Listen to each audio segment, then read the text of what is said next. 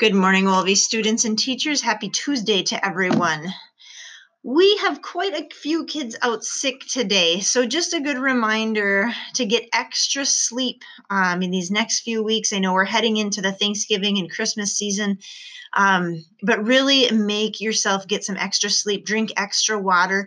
Now is also an important time to eat healthy and to cover your cough um, and wash your hands with soap, doing all those little things to give your body a chance to fight those germs and viruses that are floating around. So, um, some of us will still end up getting sick. That's just the way life happens. Um, but give your body a chance to fight some of those germs by taking extra good care of it in these next few weeks. No birthdays to celebrate today.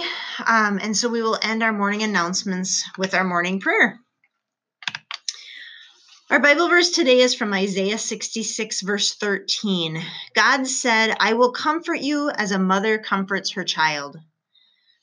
When we think about that, when we're feeling sad um, or not, uh, or sad or scared or uncertain, we run where? We run to our mom's arms, and she understands and she cares for us. She holds us close and lets us cry as long as we need to.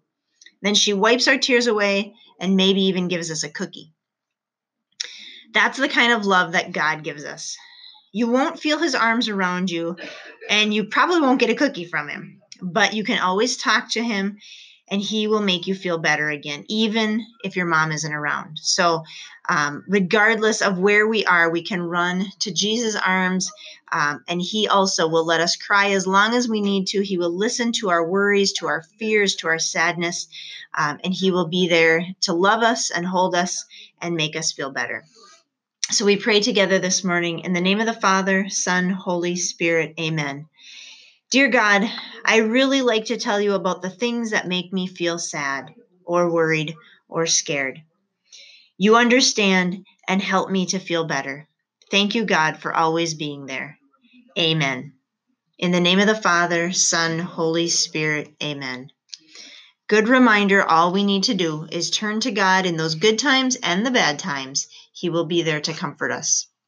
Have a wonderful Tuesday today. Remember to stay healthy, drink water, get to sleep, wash your hands, um, and eat healthy. Give your body a chance to fight those germs. Have a great Tuesday today. We'll see you at lunch.